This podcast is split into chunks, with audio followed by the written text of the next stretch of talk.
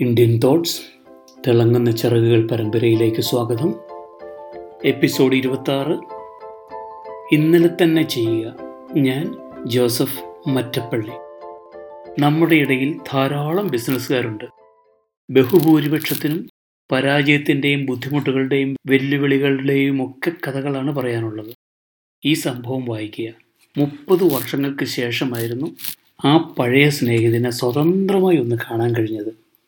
ഒരു പൊതുമേഖലാ സ്ഥാപനത്തിൽ നിന്നും ജോലി രാജിവെച്ച് സ്വന്തമായ ഒരു ബിസിനസ്സിലേക്ക് കടന്ന അദ്ദേഹത്തെ കാണുമ്പോഴെല്ലാം വിചിത്രമായ പല അനുഭവങ്ങളും അദ്ദേഹത്തിന് പങ്കുവെക്കാനും ഉണ്ടാകുമായിരുന്നു. അന്ന് അദ്ദേഹത്തോടൊപ്പം രണ്ട് മണിക്കൂർ എനിക്ക് ചെലവഴിക്കാൻ സാധിച്ചു. അദ്ദേഹം പങ്കുവച്ച മലേഷ്യൻ അനുഭവങ്ങൾ വളരെ രസകരമായിരുന്നു. അവിടുത്തെ ഒരു പ്രമുഖ പ്രസിൽ കുറേ ബ്രോഷറുകൾ അടിക്കാനായി പോയ കാര്യം പറഞ്ഞു. ഏഷ്യയിലെ തന്നെ ഒരു മികച്ച പ്രസ്സായിരുന്നത്. അതിന്റെ മുറ്റത്ത് തന്നെ സാധാരണ ഒരു തൊഴിലാളിയെപ്പോലെ അതിന്റെ ഉടമയും ഉണ്ടായിരുന്നു. രണ്ടാമത്തെ പ്രാവശ്യം കണ്ടപ്പോൾ എന്റെ സ്നേഹിതനെ ഉടമ പ്രസ്സിലേക്ക് കൂട്ടിക്കൊണ്ടുപോയി പ്രസിന്റെ ഓരോ വിഭാഗവും കാണിച്ചു കൊടുത്തു. ഇങ്ങനെ വിശദമായി കാണിച്ചതിന് രണ്ട് ഉദ്ദേശങ്ങൾ അവർക്കുണ്ടെന്ന് അതിന്റെ ഉടമ പറഞ്ഞു.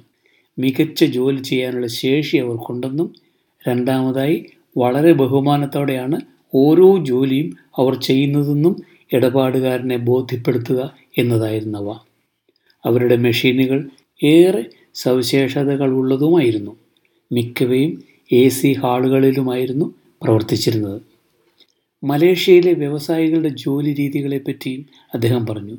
അവരെല്ലാവരും തന്നെ ഒരു ദിവസം മുമ്പേ ജോലി ചെയ്യുക എന്ന രീതിക്കാരാണ് അത്രേ അവരെത്ര സുന്ദരമായി സംസാരിച്ചാലും എത്രയെല്ലാം ബഹുമാനം കാണിച്ചാലും ഓർഡർ അനുസരിച്ചുള്ള ജോലി തുടങ്ങണമെങ്കിൽ പറഞ്ഞു സമ്മതിച്ച തുക കൃത്യസമയത്ത് കിട്ടിയിരിക്കണമായിരുന്നു.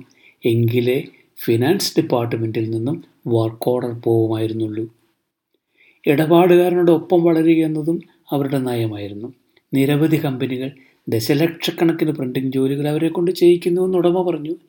എന്തുകൊണ്ട് ഇവരൊന്നും മറ്റുള്ളവരിൽ നിന്ന് കൊട്ടേഷൻ എടുക്കുന്നില്ലെന്ന് ചോദിച്ചതിന് അന്തർദേശീയ വ്യവസായ സ്ഥാപനങ്ങളിൽ വളരെ കർശനമായ നിരവധി പരിശോധനകളുണ്ടെന്നും അതെല്ലാം കടന്നേ ഒരു ഉൽപ്പന്നം വിൽക്കപ്പെടുന്നുള്ളൂവെന്നുമാണ് ഉറപ്പ് പറഞ്ഞത്.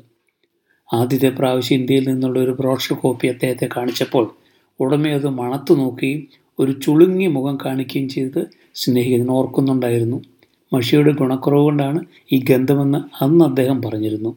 വ്യാപാരം കുറവാണെന്ന് പറഞ്ഞ് കരയുന്ന വ്യവസായികൾ ആത്മപരിശോധന നടത്തണമെന്ന് സ്നേഹിതൻ പറഞ്ഞു. ഒന്ന് നല്ലൊരു പദ്ധതി നിങ്ങൾക്കുണ്ടോ?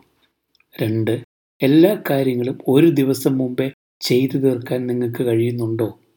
മൂന്ന് കർശനമായ ഗുണനിലവാരം നിഷ്കർഷിക്കുന്നുണ്ടോ? നാല് പണമിടപാടുകളിൽ എത്ര കർശനമാണ് നിങ്ങളുടെ നിലപാടുകൾ? ഒരു പരാതി ഇടപാടുകാരന് അനുകൂലമായി എത്ര വേഗത്തിലാണ് നിങ്ങൾ പരിഹരിക്കുന്നത്? ഏത് ബിസിനസ്സിനും ഒരുപാട് സാധ്യതകളുണ്ട്. അത്യാവശ്യം വേണ്ട കാര്യങ്ങൾ ഇവിടെ പറഞ്ഞിരിക്കുന്നു. നന്ദി. വീണ്ടും കാണാം.